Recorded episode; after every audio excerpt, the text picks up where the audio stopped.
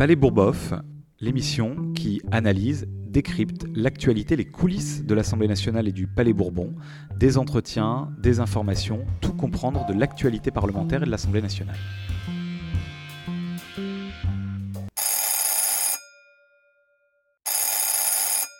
Bonjour à toutes, bonjour à tous. C'est encore notre série spéciale Société du temps euh, libérée. Et là, aujourd'hui, je vous propose d'écouter. Vous savez, on a fait un colloque, donc samedi 13 mai dernier, j'explique pour celles et ceux qui prendraient le podcast en cours de route. J'ai organisé un colloque sur la question du temps libéré, des nouvelles conquêtes euh, pour euh, le temps libre, pour l'éducation populaire, pour le droit au bonheur et au repos. On a écouté dans le podcast précédent des interventions sur la question de l'éducation populaire, du rôle des collectivités. on a écouté la carte blanche de Benoît Hamon sur le revenu universel et le travail. Je vous propose qu'on poursuive ces réflexions autour de la question du travail il y avait une des tables rondes euh, qui était consacrée à travailler mieux, travailler moins, travailler tous, et donc à la question du partage du temps de travail, du sens et de l'évolution des mutations du travail. Et donc je vous propose d'écouter aujourd'hui deux interventions particulièrement marquantes de cette table ronde, que sont celles de Daniel Linhart, sociologue, et de François Ruffin, qu'on ne présente plus. Sans plus attendre, je leur cède la parole. Madame Danielle Linhart, vous êtes sociologue du travail et directrice émérite de recherche au CNRS. Vous avez notamment étudié l'évolution contemporaine du Fordisme et du Taylorisme. Alors peut-être euh, un peu après avoir entendu toutes ces interventions, vous allez peut-être nous dire quelles nouvelles valeurs on pourrait aujourd'hui donner au travail. C'est une question très vaste et très globale. Non, mais en écoutant euh, tout le monde, je, me disais, euh, on a tendance à, penser de, quelle manière on peut euh, dégager un temps libre de qualité. Euh, et je, repensais à la période où Henry Ford introduisait les chaînes de montage, euh, et lui pensait comment est-ce que le temps, de, le temps libre peut aider à, à une meilleure productivité Comment est-ce qu'il peut déclencher un temps de travail plus utile? Et je ne sais pas si vous êtes au courant, mais il avait euh, beaucoup augmenté les salaires, les, tarifs pour que les, ouvriers acceptent de continuer à travailler euh, sur ces chaînes de montage. Mais il avait dit, je veux en avoir pour mon argent, donc je vais mettre sur pied un corps d'inspecteurs qui vont aller vérifier au domicile privé des ouvriers s'ils vivaient dans des conditions propice aux efforts qu'ils doivent euh, fournir sur, euh, sur les chaînes de montage. Et donc, euh, notamment, ils payaient moins les ouvriers qui n'étaient pas mariés parce qu'ils n'étaient pas contrôlés par leurs épouses. Et donc, ils étaient supposés aller courir dans les filles dans les bistrots d'à côté. Et Ford écrivait, ils vont m'arriver fatigués sur mes chaînes de montage. Et il n'en est pas question, je ne les payerai que 3 dollars et pas 5. Et pour les autres qui étaient mariés, on demandait à madame d'entretenir le logement, d'assurer assurer une bonne hygiène, et puis on donnait des conseils nutritionnistes. Et ça rappelle vraiment beaucoup, me semble-t-il, ce qui se passe actuellement dans les grandes entreprises, où euh, on a des numéros verts de psy, on propose des séances de massage, de méditation, euh, on propose même des, euh, des montres pour que les gens puissent calculer le nombre de pas qu'ils font dans la journée, pour qu'ils considèrent la qualité, puissent considérer la qualité de leur sommeil, etc. Donc il y a vraiment une intrusion sur la vie personnelle, la vie privée des gens, de manière à ce qu'ils soient aptes euh, à, donner euh, toute leur énergie et déployer leurs compétences de la meilleure manière euh, sur le lieu de leur travail. Alors ça, c'est un point important à mon avis c'est qu'il y a une, utilisation, une instrumentalisation du temps libre par les directions d'entreprise sur lesquelles, à mon avis, il faut avoir un œil vigilant.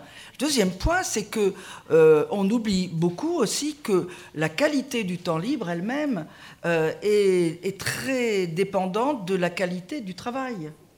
Euh, selon la manière dont on travaille, on peut être bien ou pas bien pendant son temps hors travail. Euh, et on sait par exemple que lorsqu'il y a euh, des suicides au travail et que les directions plaident en disant oui, mais cette personne, elle était isolée, elle était toute seule, elle, n'allait pas bien, si on refait un petit peu l'historique, on s'aperçoit que cette personne n'allait pas bien parce qu'elle avait des problèmes au travail et qu'en étant obsédée par ces problèmes au travail, elle a créé le vide autour d'elle, fait partir euh, le conjoint ou la conjointe, les amis le fuyer, etc.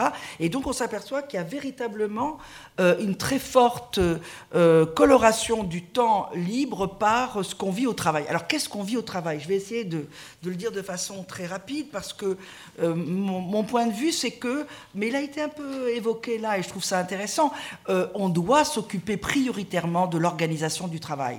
Parce que si on considère que travailler moins, ça permet de vivre mieux, on fait une erreur parce que si on travaille moins, mais on, fait, on continue à faire un travail qui est délétère, qui est maltraitant, eh bien, on ne vivra pas mieux. Donc, il faut absolument porter l'attention euh, sur l'organisation du travail, ce qui n'a pas été fait malheureusement jusqu'ici, parce que ni les partis politiques, ni les organisations syndicales n'ont véritablement pris à bras le corps cette question de l'organisation du travail, qui est très difficile, effectivement, à saisir, mais qui est totalement déterminante.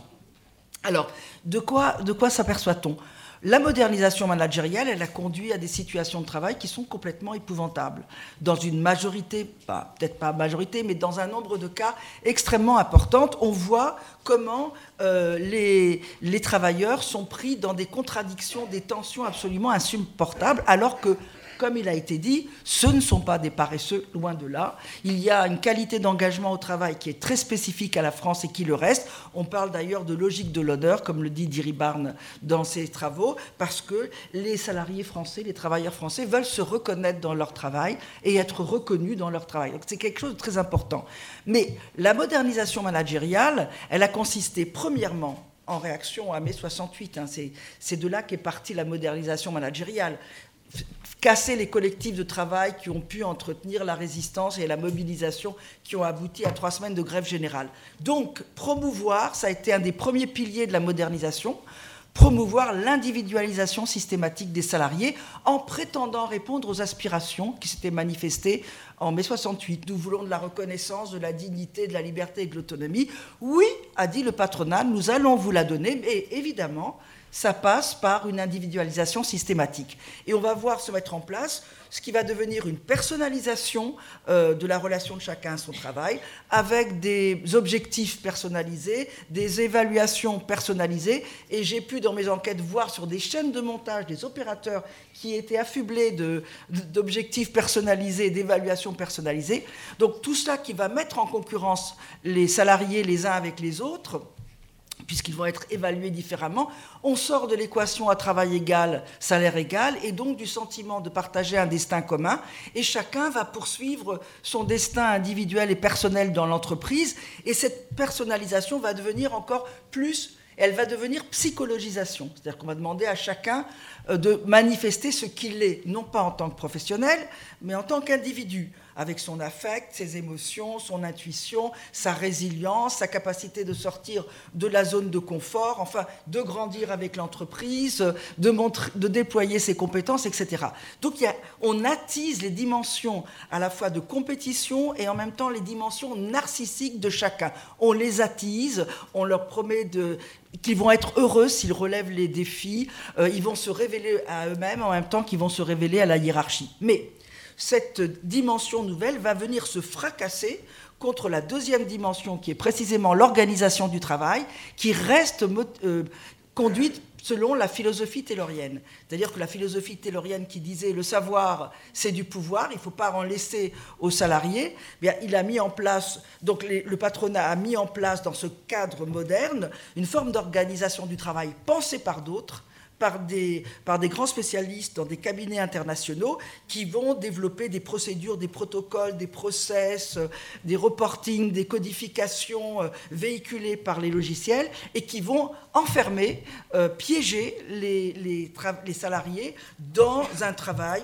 donc complètement prescrit et pensé par d'autres. Donc voilà, on est déjà dans une tension extrêmement forte où on demande aux gens réalisez vos aspirations, révélez qui vous êtes, mais dans le cadre d'un travail pensé par d'autres et qui vous est imposé. Donc là, déjà, c'est une tension, une douleur, une souffrance, une mise, une maltraitance des salariés qui sont déboussolés et ils le seront d'autant plus, et ça a été évoqué tout à l'heure, qu'il y a une pratique du changement permanent qui vise à attaquer les savoirs aussi, parce que ça permet de mettre les savoirs en obsolescence. Quand on change tout tout le temps, ben, les vrais professionnels ne peuvent plus faire confiance à leur expérience, à leur, à leur savoir, à leur euh, connaissance, et euh, ils sont déboussolés, ils sont ballottés, ils sont réduits au rang d'apprentis à vie. Voilà, ils ont tout le temps à, à tenter de reconquérir une maîtrise cognitive euh, du contenu et de l'environnement de leur travail. C'est ça qui crée du burn-out, parce qu'il faut faire des efforts, dépenser une énergie énorme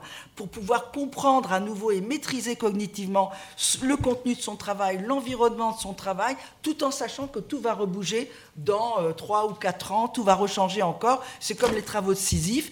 Et donc, en ne peuvent plus, ces, travailleurs, se faire confiance à eux-mêmes, parce que tout ce qu'ils savaient, toute leur expérience, elle est euh, mise en obsolescence, et donc ça développe non seulement euh, un épuisement, mais en, plus une dévalorisation de l'image de soi. On n'est plus le bon professionnel qu'on voudrait être, et c'est ça qui crée beaucoup de burn-out et de souffrance, euh, parce que cette accélération temporelle qui a été bien décrite tout à l'heure, elle, bouscule tous les repères plus personne n'est capable de travailler de façon sereine. Et ça, c'est la réalité du quotidien. On n'est pas à l'abri de faire des fautes. On nous raconte par exemple que les soignants qui sortent des hôpitaux, euh, ils ont une heure, un peu d'angoisse à la maison parce qu'ils ont peur d'un coup de fil qui leur dira tu t'es trompé, à cause de toi, il y a un patient qui est euh, en train de mourir. Donc voilà, on ne maîtrise plus rien, on est totalement dans un sentiment de dépendance, d'irresponsabilité qui est confirmé par le lien de subordination qui clôt complètement, parfaitement euh, les situations de travail et qui correspond, me semble-t-il, à une véritable, une véritable assurance vie pour les directions. Elles sont certaines qu'avec la subordination, nul ne pourra contester, critiquer, se permettre de, vouloir imposer un point de vue de, de professionnel, de travailleur expérimenté sur son travail. Donc on est dans des situations, une situation qui, et je vais terminer là-bas parce que euh, là-dessus, pardon, parce que je ne veux pas être trop longue. Il me semble que ça explique bien euh, ce que nous vivons maintenant à l'heure de la mobilisation contre le report de l'âge de départ en retraite, parce que euh, ce sentiment d'être dépendant, d'être impuissant dans le travail, va être exacerbé, exaspéré par l'idée. Nous décidons que vous allez le faire pendant deux ans de plus. Et ce qui redouble non seulement le sentiment d'impuissance, mais le sentiment de, de, de, destin funeste. Euh, et les gens font l'expérience qu'ils sont, euh, ils sont dépendants, impuissants, subordonnés dans le cadre du travail, mais ils le sont aussi en tant que citoyens. Euh, parce qu'ils ne sont pas entendus et parce qu'avec le 49-3, on peut balayer une partie du jeu démocratique. Euh, et, moi, j'ai vraiment le sentiment que ce, cette mobilisation euh, en termes de retraite permet aux individus de retrouver un sentiment de pouvoir d'agir, comme disent certains, d'être de, là, comme ils le disent. On est là, voilà, et on va peser sur le destin des choses. Merci. D'abord, vous dire que je viens vers vous avec un peu de honte parce que j'arrive pour conclure une table ronde à laquelle je n'ai que très partiellement assisté. Euh, mais c'est pas comme si euh, j'avais menti sur mon agenda et j'étais bel et bien bloqué à Amiens. Et donc, euh, voilà, j'en suis désolé. Et ça fera que ajouter à l'humilité. L'humilité que je dois avoir en venant conclure ça, alors qu'il y a des spécialistes qui ont parlé, et me dire mon plein accord avec ce qui vient d'être dit par Daniel Linhart, euh, que ce qu'elle théorise correspond pleinement à ce que je rencontre euh, et que ça répond à votre question sur la fierté.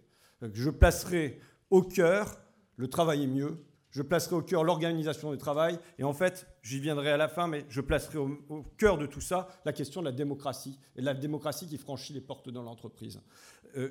juste sur le, sur le travailler moins, parce qu'il y a quand même trois pans, il y a travailler moins, bon, il est évident qu'on doit renouer avec une histoire du mouvement ouvrier, qui conjugue la fierté par le travail, gagner sa vie en travaillant, et avec du temps de repos qui est libéré. Ça a d'abord été le travail des enfants, ça a été le congé maternité, ça a été euh, le, dimanche chômé, ça a été le samedi à l'anglaise, ça a été les congés payés, ça a été la retraite, puis la retraite à 60 ans. Et on voit que tout ça est venu euh, buter sur la contre-révolution Reagan-Thatcher. Il faut se souvenir que dans les années 70, les États-Unis étaient le pays d'Occident où on travaillait le moins difficile à imaginer. Et ce, grand bond en arrière, pour parler comme Serge Jalimi, a amené une contre-révolution aussi sur le terrain du temps, qui fait que depuis, malgré 40 ans de robotisation, de, de numérique, d'informatique, ça n'a pas correspondu à une libération de temps pour les salariés. Donc il y a à faire de ce côté-là, il y a à faire sur le travailler tous,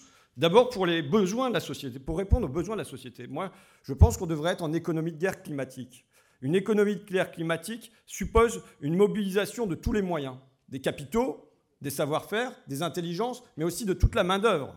Je veux dire que si demain on veut une, agriculture qui euh, fait face au choc climatique, qui veut moins d'intrants, moins de mécanique, moins de chimie, ça suppose beaucoup de travail. Si on veut refaire tous les logements, isoler tous les logements de notre pays, ça suppose beaucoup de travail. Si on veut que euh, nos téléphones ne soient plus automatiquement changés, mais qu'ils soient réparés, ça suppose beaucoup de travail. Et si on souhaite, qui à mon avis participe de la révolution écologique, un accompagnement de toutes les fragilités de tous et de toutes, des enfants à la crèche digne, à la petite école, l'accompagnement des enfants en situation de handicap, et ensuite jusqu'à la vieillesse, jusqu'à l'épave, si on veut que tout ça soit fait dignement, humainement, ça suppose en entourant beaucoup de travail. Donc il y a pour la société la nécessité du travailler tous, mais aussi sur le plan humaniste, je dirais.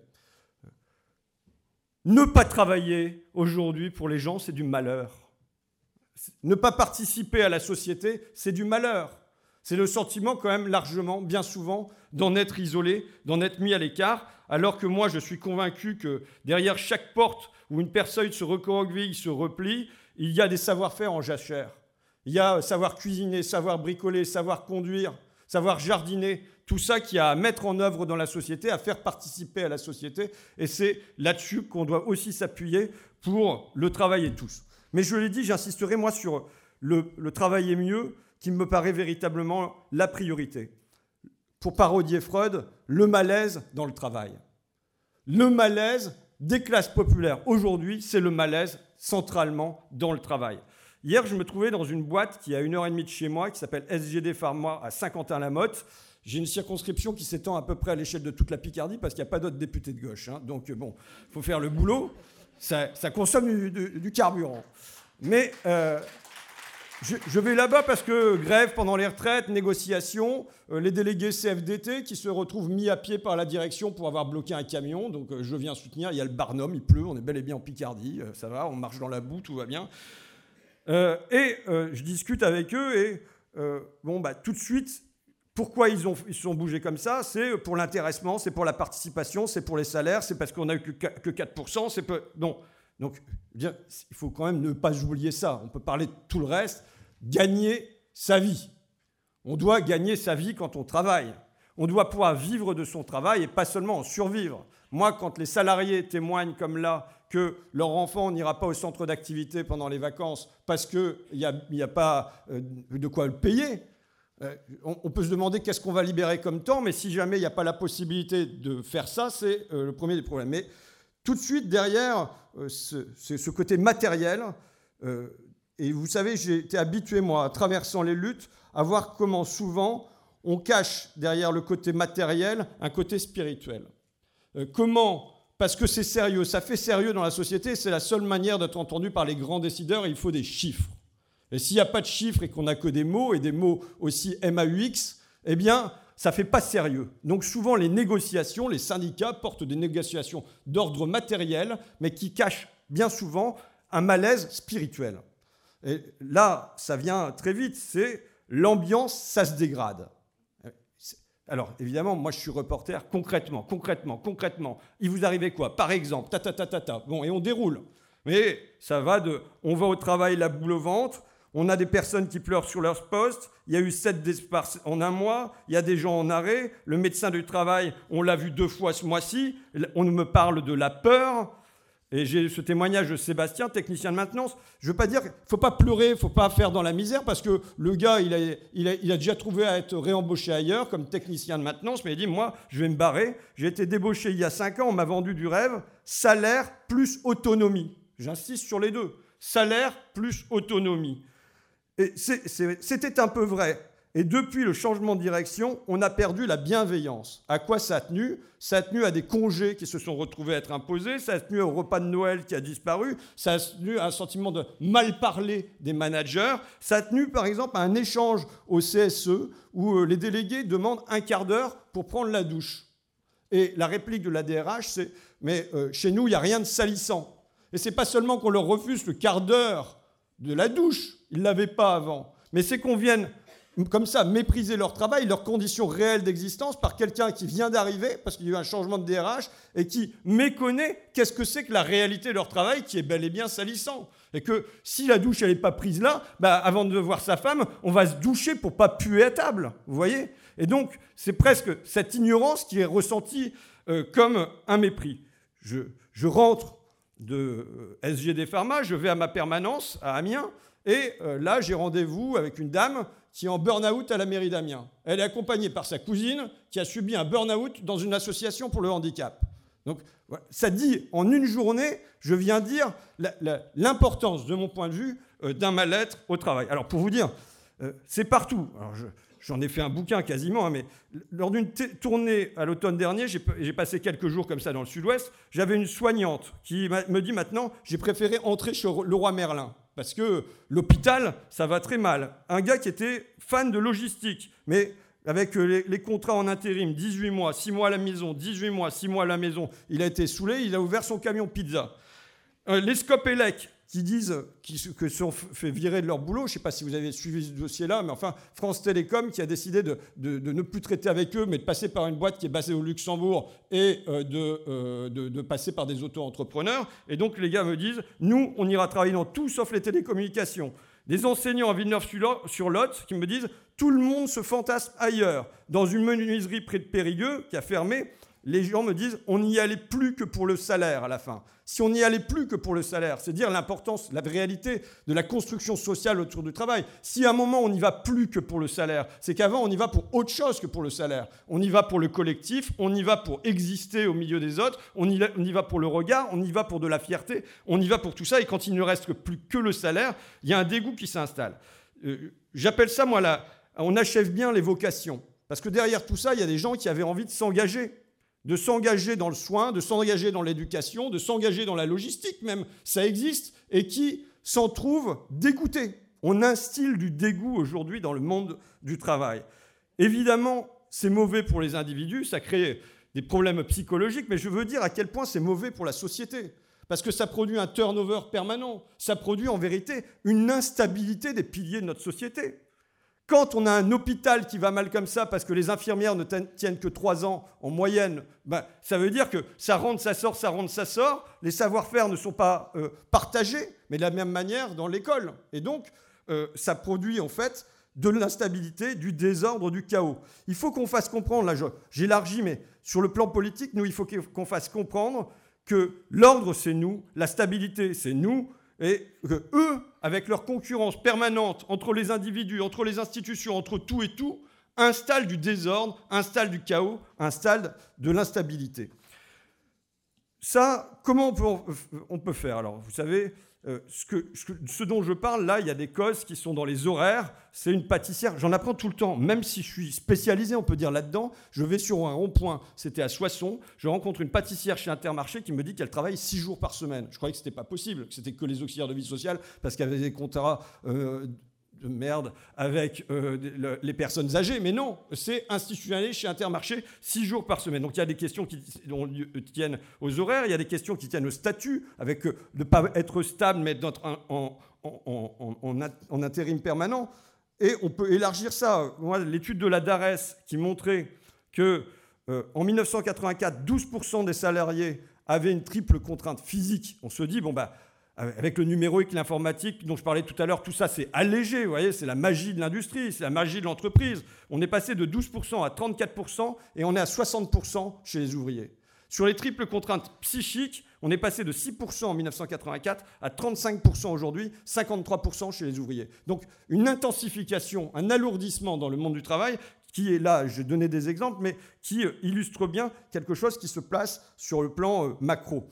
Euh, aussi, Très important, le sentiment de mal faire son travail. De pas bien faire son travail, d'en être frustré. L'infirmière dont je parlais tout à l'heure, elle a quitté son travail parce qu'à un moment, elle s'assoit sur un lit pour parler avec une personne âgée et la rassurer. Elle est convoquée par sa hiérarchie parce que c'est un manque d'hygiène. Elle dit, mais à un moment, je fais, je fais euh, euh, preuve d'humanité, c'est à ce moment-là que je suis sanctionné. Donc il y a quelque chose qui se joue sur le sentiment de en permanence mal faire son travail. Euh, et j'ai cette stat de Yves Clos, donc spécialiste du monde du travail, qui parle de travailleurs, de travail empêché, de ne pas pouvoir faire son boulot comme il faut. Et il a cette statistique qui, à mon avis, est explosive. 35% des salariés ne se ressentent jamais la fierté du travail bien fait. 54% ne pensent pas faire un travail de qualité et ils considèrent sacrifier leur travail. Ça veut dire que la moitié des salariés ont le sentiment de mal faire leur travail. C'est un enjeu qui est central. Ça veut dire quoi? Ça veut dire qu'on a un travail qui est écrasé, qui est humilié depuis une quarantaine d'années. Euh, c'est vrai sur le temps de travail, c'est vrai sur les salaires, mais c'est vrai aussi sur l'autonomie, l'émancipation, la respiration qu'il peut y avoir à l'intérieur du travail. On est dans un moment où, je, ceci dit, je pense qu'on pourrait relever ça. Quand on dit qu'il y a des métiers en tension, ça veut dire que possiblement le rapport de force entre le capital et le travail, on a la possibilité de l'inverser. Et au fond, c'est l'enjeu de toutes les réformes dont on ne voit pas la cohérence aujourd'hui, enfin si, mais il s'agit de d'étendre nos réservoirs de main-d'œuvre par le chômage, les lois sur le chômage, par les lois sur les retraites et par les lois possiblement sur une immigration choisie pour le travail, de manière à quoi? De manière à réinverser le rapport de force ou bien à le maintenir, un, rapport de force favorable au capital face au travail. Mais ceci dit, je pense qu'on est dans un moment où il y a des choses possibles. Et je pense que ça doit être l'enjeu central de la gauche sur la question de travail. Euh, c'est un enjeu qui a été fui, de mon point de vue, qui a été fui parce qu'au fond, euh, c'est comme s'il avait été admis qu'à partir du moment où on allait entrer sur l'espace de l'entreprise, qui est un espace privé, qui est l'espace du patron, on allait avoir à affronter une grande confrontation parce qu'on venait sur son terrain à lui. Donc mieux valait le laisser faire sur cet espace-là, mais retirer du temps à l'intérieur de cet espace-là. Et je pense que là, il y a un enjeu. Et alors la difficulté, c'est qu'un décret ne suffit pas. Euh, il faudra des lois sur les horaires, il faudra des lois sur les contrats précaires, il faudra des lois pour indexer les salaires. Mais on voit bien que quand on parle d'ambiance, de mal-être, il y a quelque chose qui est de l'ordre du diffus et du confus. L'enjeu, pour moi, il se résume dans la phrase de Jaurès quand il disait que la Révolution avait fait des citoyens un roi dans la cité, on pourrait en douter avec Macron quand même, on a l'impression qu'il n'y a qu'un seul roi dans ce pays, mais enfin bon, euh, un roi dans la cité, mais l'avait laissé serre dans l'entreprise. L'objectif, c'est que le citoyen puisse être citoyen aussi à l'intérieur de l'entreprise. Je pense qu'il y a un grand enjeu à ce que simplement les salariés n'aient pas le sentiment, quand ils franchissent la porte de leur boîte, qu'ils doivent courber les chines, euh, qu'ils peuvent se tenir droit, qu'ils ne doivent pas vivre dans la peur d'une sanction, de quelque chose qui pourrait leur arriver, qui n'irait pas, d'être surveillés, et ainsi de suite. Alors, je viens avec une proposition aussi. Euh, je pense que euh, quand on dit qu'on va mettre de la démocratie, ça ne sort pas seulement par le haut. Il faut trouver le chemin qui fasse qu'il y ait une émulation par le bas pour être dans une revendication de cette nature-là. De, discussions avec les syndicats, mais je pose ça comme ça, euh, je pense qu'il ne s'agit pas demain d'aller voir en tête à tête Madame Borne pour discuter de tout ça, parce qu'il va rien ou très peu en sortir, je le crains. En revanche, si ça s'appuie sur des assises du travail dans un premier temps, qui pose la question du travail empêché, qui pose ce qu'on fait là aujourd'hui, mais de manière plus ample avec les salariés peut-être directement. Et hier, avec les SGD Pharma, en discutant avec eux sous le Barnum dans la flotte et tout ça, j'émettais, et je voyais que ça opinait, j'émettais la possibilité de faire des cahiers de doléances du travail. C'est-à-dire de faire remonter tout ce qui ne va pas dans les boîtes. Pourquoi? Pour, savoir ce qui ne va pas, mais aussi pour que, les gens se sentent partie prenante d'une démarche, que ça remonte. Parce que par ailleurs, si demain la gauche se retrouve au pouvoir, nous ne l'emporterons pas dans une société froide. Nous ne ferons rien dans une société froide. Il faudra qu'il y ait quelque chose qui se passe dans la société. Ce n'est pas seulement en tenant la présidence de la République et les ministères qu'on arrivera à transformer la société si jamais elle n'est pas en émulation, si jamais elle n'est pas en ébullition. Et évidemment, malgré les obstacles euh, qu'il y a devant nous et devant les salariés, je pense que trouver le chemin qui remette, et le conflit sur les retraites est quand même un, bon point de départ, qui remette une émulation, une ébullition dans le monde du travail pour dire que c'est plus supportable de continuer comme ça, je pense qu'il y a un chemin qu'on peut tenir pour réveiller ça. Je vous remercie en tout cas.